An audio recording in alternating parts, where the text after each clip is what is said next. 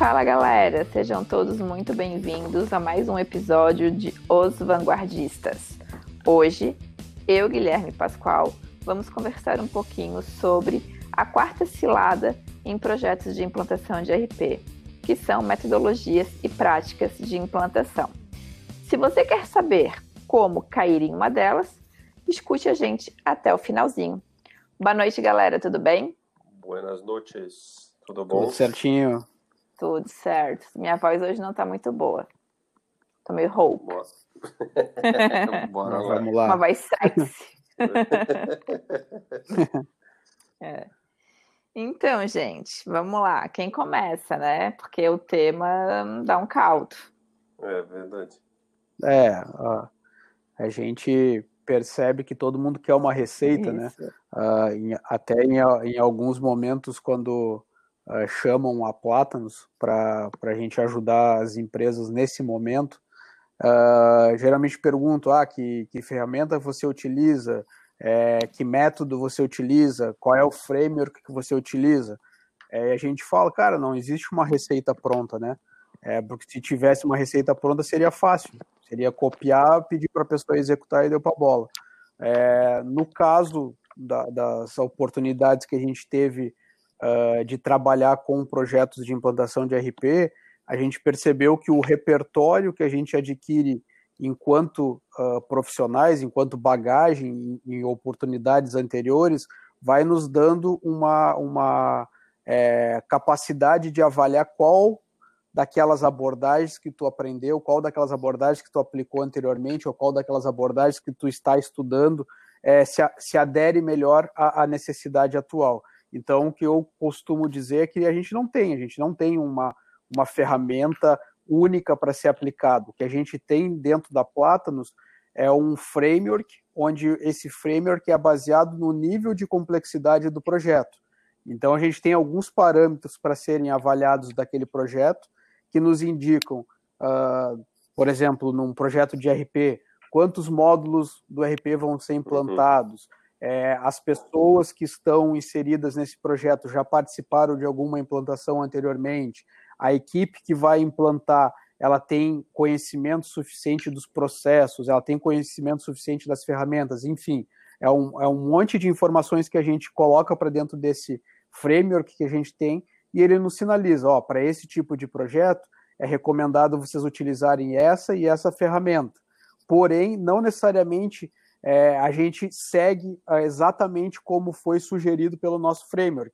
A gente vai sentindo isso de acordo com, com o avanço que o projeto vai acontecendo, né? A Ana, que tem vivenciado mais recentemente essas experiências de projeto de implantação de RP, pode falar um pouquinho melhor sobre a- a- essa primeira etapa que a gente faz, que é lá no momento da comercialização do- da implantação do, do RP, onde a gente levanta essas informações e, baseado nessas informações, ele nos guia ah, em quais ferramentas utilizar. Como é que tu tem utilizado posteriori- posteriormente a isso, Ana? Então, Pascoal, na realidade, assim, até antes de responder a tua pergunta, eu quero fazer um adendo à tua fala, né? Porque, por exemplo, assim, ah, a gente sabe que projetos de implantação de RP são projetos longos. A gente não consegue fazer implantação de uma RP é, em três, quatro, cinco meses. É, proje- os projetos, geralmente, de implantação de RP que eu participo, eles duram em média de 15 a 18 meses, 18 meses, né? Então não são projetos rápidos. E quando a gente está falando de projetos de implantação de RP, a gente está falando de uma gama gigantesca de envolvidos, né? De patrocinadores, né? A equipes do projeto. Então é, é importante salientar que é, para cada uma para cada uma dessa, dessas áreas, para cada, um de- pra cada uma dessas pessoas, a gente tem que agir e tratar de uma maneira. Então, para projetos muito longos, assim, é, é difícil tu manter só um tipo de abordagem, entendeu? Por isso que eu gosto sempre e, e defendo muito isso, é, e às vezes é, é difícil de que algumas pessoas entendam, de fazer uma mescla aí nessa, nessa, nessas entregas com métodos mais tradicionais e em outros momentos com práticas mais ágeis. E como que isso funciona? Agora começando a responder a tua pergunta, tá? É, no momento que a gente identifica a complexidade do projeto, por exemplo, ah, quantos módulos serão implantados, quais são os níveis de integração, com quais outros sistemas esse, esse RP vai ser integrado, qual é o nível né, de cadastros é, desse RP, quantos produtos existem na base. Então, tudo isso são coisas que a gente vai, são parâmetros que a gente vai criando para entender a complexidade do projeto. Quantos usuários, né, se é apenas um CNPJ ou se são mais CNPJs, tudo isso vai me dando uma série de informações para que eu possa montar a complexidade do projeto. Entendida a complexidade do projeto, eu, eu tenho o meu primeiro passo, né, é, que é fazer a montagem e a criação do comitê de projetos para quem conhece um pouquinho de prática e sabe que é, modelos como metodologias como Prince2 trazem abordagem, trazem no seu conteúdo a criação de comitês, né? Diferentemente ali do, do PMBOK é, e de outras práticas. Então, a gente acaba faz, trazendo, fazendo a criação do comitê. Feito isso, a gente alinha com o comitê o início do planejamento. E esse planejamento, e nesse início de planejamento, a primeira coisa que a gente faz é planejar é, as agendas para poder identificar quais são as necessidades e as dores de cada um desses usuários. A gente, e geralmente eu utilizo técnicas de design thinking para fazer isso entendeu? Então, começa a perceber que já existe uma mistura aí é, de, de técnicas bastante grandes para que a gente comece a, a colher alguma informação. Feito isso, eu consigo, então, é, ma mapear quais são essas dores e começar a trabalhar com planejamento um pouquinho é, curto ainda, né? Eu trabalho em planejamento em ondas, eu nunca consigo fazer um planejamento geral de todo o projeto. Eu consigo ter uma visão geral é, quando eu faço o PMI Canvas, certo? Ó, mais uma ferramenta que a gente faz logo após a descoberta, a descoberta dessas necessidades. Então, feito o PMI Canvas, eu consigo entender principalmente quais são as expectativas é, dos envolvidos, principalmente dos patrocinadores, né, durante a implantação desse projeto. E aí eu começo a mostrar, porque, um, um parênteses, né? Se é que vocês me entendem. Quando a gente chega para fazer um projeto de implantação de RP num cliente, é óbvio que ele vai querer dizer para a gente, não, eu quero que vocês implantem em seis meses, né? eu quero que vocês implantem em cinco meses, ou eu quero que vocês implantem em oito, dez meses. Não sou eu que vou dizer para eles que não dá para fazer em seis, ou que não dá para fazer em oito, ou que não dá para fazer em dez. Seria até uma arrogância da minha parte chegar para eles e dizer assim: olha, senhor Fulano, eu não consigo implantar em seis meses o RP, em seis meses o RP na sua empresa, eu vou precisar de 18 meses. A primeira impressão que ele teria seria: poxa, ela está querendo ampliar, ela está querendo alongar o contrato dela comigo, certo? Uhum. O que, de uhum. certa forma, não soaria nada bem. Por mais que eu já soubesse, tivesse experiência que em seis meses eu não conseguiria, se a minha abordagem fosse desse nível, eu certamente já criaria uma resistência, uma barreira com aquele gestor, certo? Vocês concordam com isso? Certo, já, inclusive já conversamos sobre resistência. É. Exatamente. Então, então eu utilizo muito o PMI Canvas, que é uma ferramenta que foi criada lá pelo professor José Finocchio Júnior, um grande amigo meu também, uh, para que a gente conseguisse ter um planejamento mais visual e mais é, sucinto do projeto, né? A gente sempre brinca, eu sempre converso com o Finocchio, que é desde que, que surgiu o PMI Canvas, ou aquele planejamento do projeto, né, burocrático, ele foi fardado ao fracasso. Ninguém faz mais planejamentos de páginas e páginas para poder ter uma visão geral do projeto. A gente faz um PMI Canvas, certo?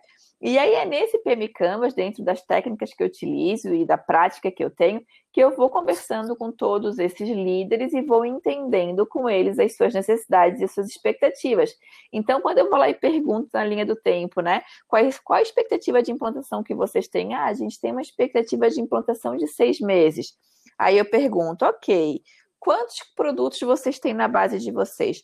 Ah, nós temos 20 mil produtos. Ah, certo. Vocês sabiam que a revisão dos cadastros são dos cadastros de produtos é uma responsabilidade do cliente, não do fornecedor?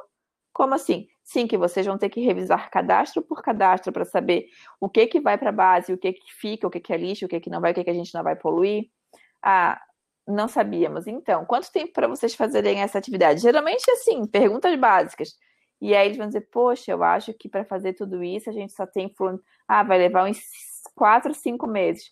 Ok, então durante esses quatro, cinco meses, a gente vai fazer esse saneamento da base, do cadastro de produtos. Entretanto, isso já ocupa muito mais tempo do que a gente imaginava em relação a um cadastro de produtos para fazer um projeto de implantação de cinco meses, de seis meses, ok? Porque a uhum. gente certamente tem uma série de outras atividades para fazer que dependem dessas informações, né? E aí a gente vai construindo, né, essas estimativas juntos.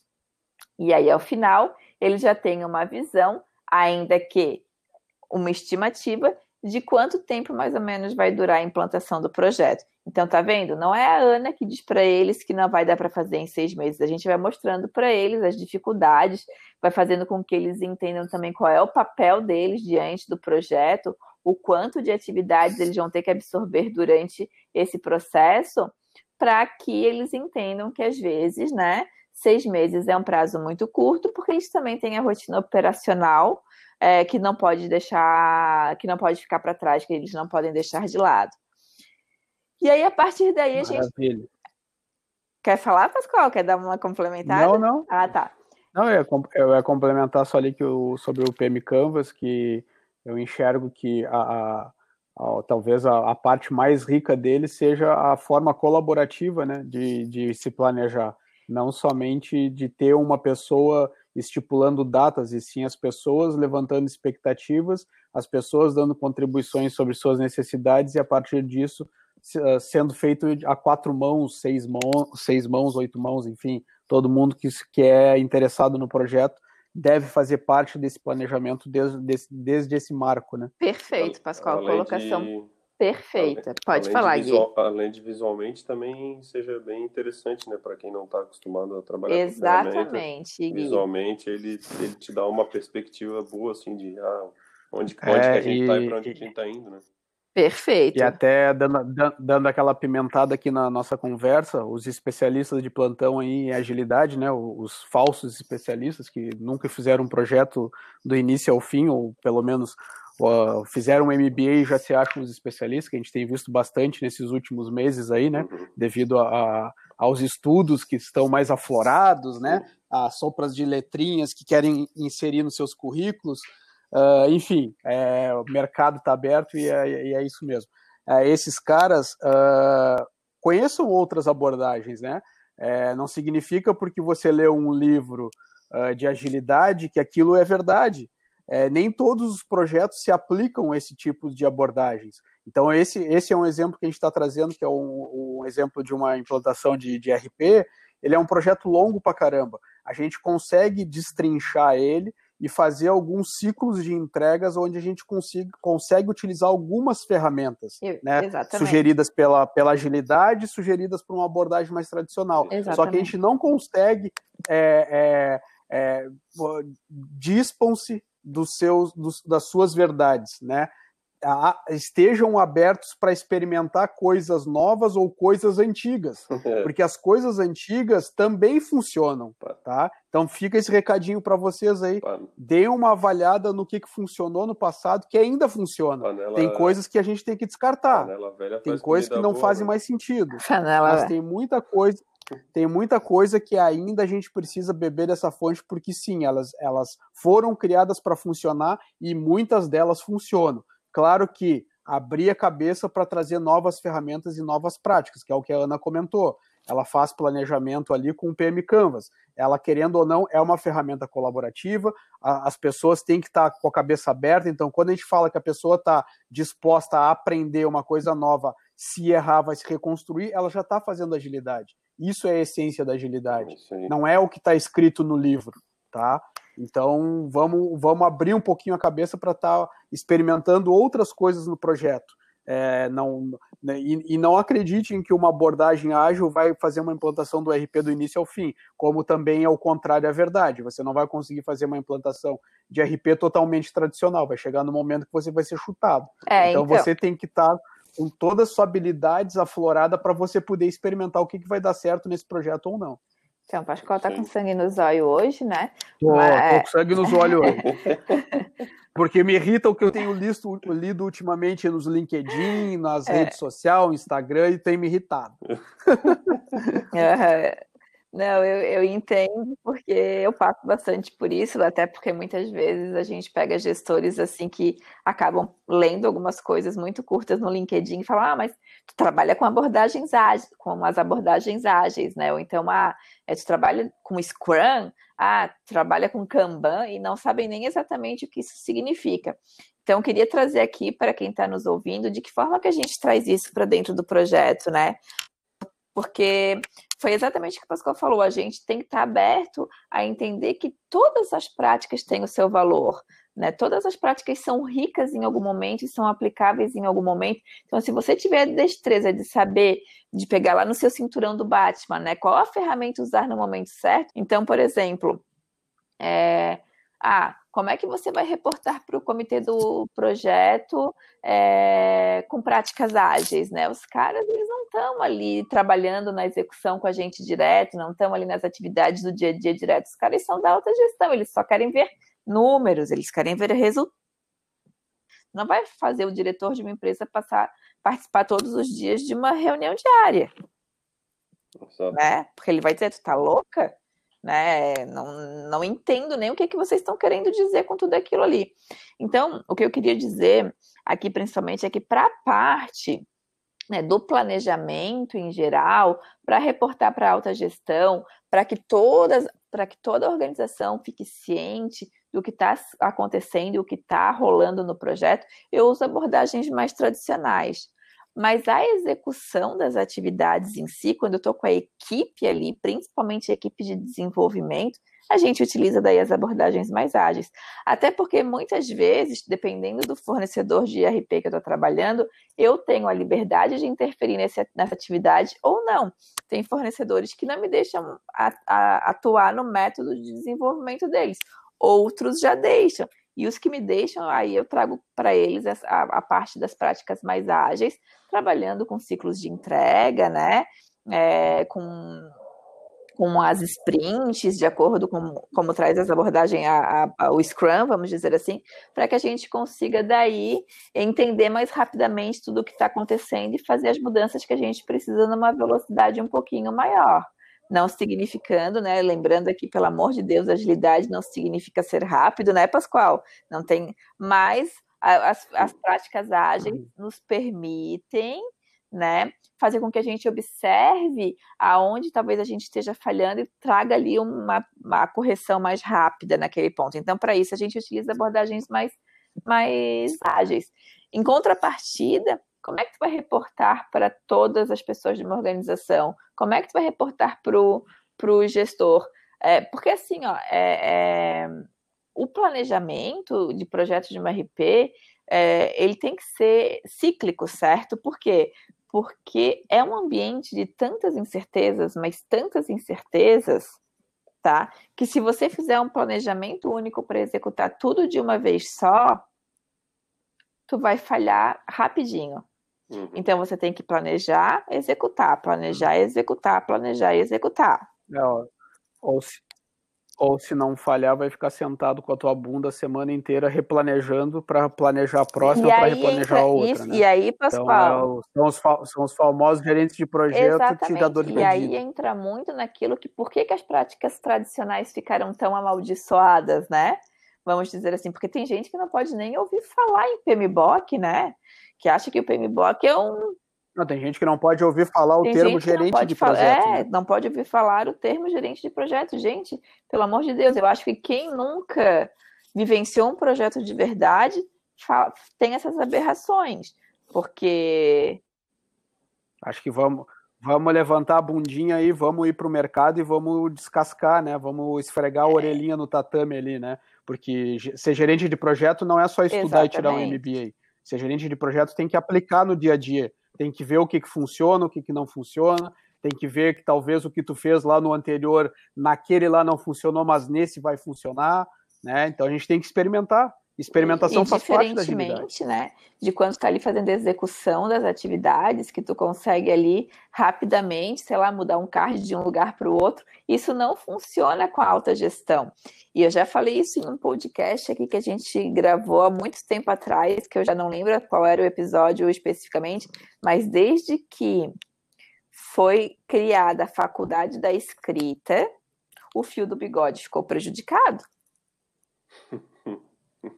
Uhum. Entendeu? Então, se você não registrar tudo o que acontece no projeto, aí entra um outro velho ditado: a corda vai arrebentar sempre do lado de quem? Do mais fraco. Do lado de quem? Do lado da pessoa que tem que conduzir o projeto e não. É uma frase que a gente até utiliza bastante, né? Não espere um elogio de um projeto não, não que espere, que nunca vai existir. É, espere, uma, espere, uma, espere uma nova indicação, Exatamente. que esse vai ser o reconhecimento. Ninguém vai te dar os parabéns Não. pela condução do projeto, porque na cabeça de quem contrata um gerente de projeto, Exatamente. ele está ali para fazer isso. E isso às né? vezes. E agora, se der errado, realmente foi ele, foi ele o problemático, porque ele é o, é o, é o responsável, é o, né? O, o cara a ser hum, crucificado ali, o responsável. Né? Então, uh, é, é, a corda mais fraca desse elo é o gerente Exatamente. de projeto. E é uma situação muito delicada do gerente de projeto, e aí, mesmo os que não se intitulam gerente de projetos, que, sei lá, se intitulam POs, né, Pascoal? É, aí tu pode me dar, tu que é o cara mais, ah, é, lá, mais da, termo. dessa parte, tem, mas eu... tem tanto tempo, tem é, Product Manager, tem é, project manager, que é o, o, gerente de projeto, né? Mas cada tem, tem um monte de empresa que inventa uns termos aí que tu vai ver no, é. na essência é um gerente de projeto. Mesmo... Tá, então tem, tem gente confundindo Scrum Master com gerente de projetos, tem gente confundindo PO com Isso. gerente de projetos. Se, em cada empresa que eu tenho passado, eu tenho visto é, um, uma dessas siglas sendo um gerente de projeto. E eu digo, o que, que esse cara faz? Ele é um gerente de projeto? Não, ele é o não sei o que master, é o XYZ Engenheiro, né? Auner. mas, é, mesmo né? pros, mas mesmo para os que talvez é, tenham, abominem o nome gerente de projetos, mas que vivem uma experiência com projetos, eles vão se identificar com o que eu vou falar, tá? Porque nunca vão ser reconhecidos pelo trabalho que fazem, ou pelo menos na grande maioria das vezes não serão reconhecidos pelos bons resultados, mas serão cobrados pelos maus resultados. Nunca serão reconhecidos pelo esforço mental que uhum, se faz, uhum. porque eles acham que é, pelo, pelo fato de, de não ser visível, de não ser tácito, né? É, não tem valor né? Porque não tem anos de estudo ali, não tem inúmeras Sim. certificações, não tem altos investimentos em dinheiro para tu conseguir ter o conhecimento que tu tem. Nada disso é levado em consideração. Não, eles acham que o teu trabalho tem que ser o, o as tuas entregas tem que ser as, os documentos como são gerados, por exemplo, num software. O gerente de projetos não é isso. O gerente de projeto ele trabalha todo o tempo com as Exatamente. suas skills, né? Com, seu, com, as suas habilidades adquiridas. Então ele tem a percepção de saber se um cara não está produzindo legal porque está com algum problema. Então onde é que ele vai tirar um papel para entregar para um para um cliente um, um, papel dizendo que o cara está doente? Cara, tem muita coisa que a gente pega no feeling, tem muita coisa que a gente pega de bagagens que a gente foi adquirindo Exatamente. com experiência, que é que você uhum. esteja sentado, né? Sentado Exatamente. numa cadeira, contabilizando Aí, horas. E Exatamente. muitas vezes tu não entrega horas. As horas está de noite, está trabalhando. E uhum. o cliente não está te enxergando isso. Eles não é contabilizada a quantidade de WhatsApp que tu recebe fora do teu horário contratado para tirar dúvidas de projetos, para fazer mudança de, altera de agenda, mudança de escopo, ou simplesmente um erro que aconteceu e tu é abordado, sei lá, sábado, domingo, de madrugada, de noite, de manhã, independente, eles, gerentes de projetos não têm vida nesse sentido, principalmente os de consultoria, né? Hum. Principalmente os de consultoria, porque os que são contratados ainda conseguem lá ter uma regularidade, porque as empresas ainda ficam um pouquinho mais assustadas com a questão do passivo trabalhista. Mas o consultor nessa área se ferra. Então não é contabilizada a quantidade de vezes que cada usuário te liga perguntando coisas. É, não, porque, por exemplo, assim, ah, tu acorda com aquele flash pensando numa puta possibilidade para o projeto que tu vai ali, anota aquilo ali para no outro dia botar em operação, ou quanto de horas a tua cabeça fica martelando para que tu consiga achar a solução de alguma coisa, que a gente já falou aqui, né, que não existe receita de bolo, então nunca vai ser igual de um projeto para outro, e tu tem que maquinar mesmo, a tua cabeça tem que ficar ali pensando a todo vapor e qual, qual vai ser a melhor forma de tu extrair os melhores resultados daquele projeto, né, daquela atividade em específico. E aí nada disso é contabilizado. Então, pode ser gerente de projeto, pode ser PO, pode ser é, engenheiro, sei lá do que, pode ser, sabe, o, o, nome que for, eu tenho certeza que todos se identificam com, com o que a gente está falando aqui. Uhum. Né? Porque acaba sempre a responsabilidade caindo sobre nós. Então, é, acho é isso, eu galera. acho que hoje. Tá eu, eu, sei que, que quem hoje poderia dar é... dica de um milhão de dólares é tu, né, Pascoal? Que tu sai com sangue na é, veia, nos olhos. É. Então vai lá e fala que é deixar a mente aberta, né? Não, eu acho que é deixar a mente aberta, tá aberto a experimentar, tá aberto a ver situações que talvez no passado que você mesmo possa ter executado e não tenha dado certo em um projeto anterior, seja o momento de rever e nesse projeto novo aplicar aquele conceito anterior, que pode ser que funcione. Então está aberto a experimentar coisas, está aberto a repetir coisas que talvez não funcionaram, está aberto a errar, a fracassar e a se reinventar, né? Então acho que o recado é esse. E não existe a fórmula mágica, não vai existir uma receitinha de bolo que você fez um projeto daquele jeito que ele vai se repetir, porque as empresas elas são são são como seres humanos, cada um cada, cada ser humano é um, né? E cada empresa ela é única. Então lá dentro vai ter as resistências da, daquela empresa, na outra talvez não tenha resistência, mas vai ter o sabotador. É, talvez na outra, na terceira, vai ter um projeto que não foi avaliado da melhor forma e a ferramenta que está sendo implementada não é a melhor para aquele contexto. Então, cada empresa ela vai ser única e você vai ter que utilizar todas as ferramentas que você aprendeu é, durante a sua, a sua carreira ou que ainda vai ter que aprender durante aquele projeto, vai ter que estudar alguma coisa que não conheceu ainda porque aquele projeto está exigindo, enfim, abra a cabeça, experimente coisas novas e não fique preso no passado, tá? É, se inspire em coisas que talvez não tenham funcionado é, para avaliar se realmente nesse momento não é o momento certo de estar tá utilizando ela de novo. Então, essa talvez seja a dica que eu deixei para vocês de um milhão de dólares. Muito claro.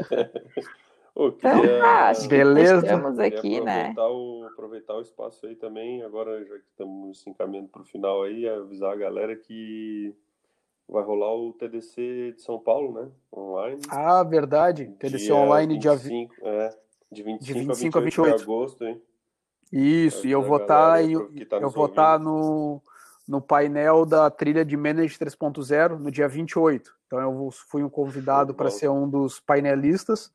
É, nós vamos estar tá falando um pouquinho lá sobre é, essa gestão mais horizontal, né?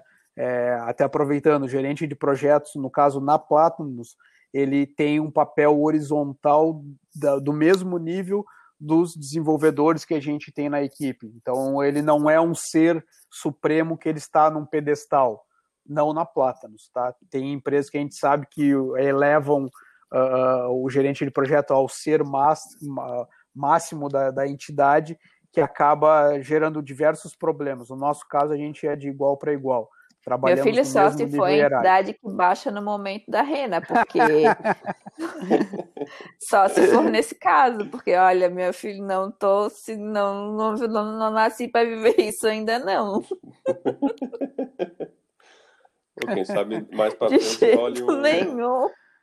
Mas, mas quem sabe o TDC daqui a pouco olhe pela gente aí role um, um cupom de desconto, né, Pascoal? É, pode ser, pode ser que role um cupomzinho aí. Se rolar um cupomzinho, a gente coloca para sortear aí no, vocês que estão nos escutando. Show de bola. Tá certo.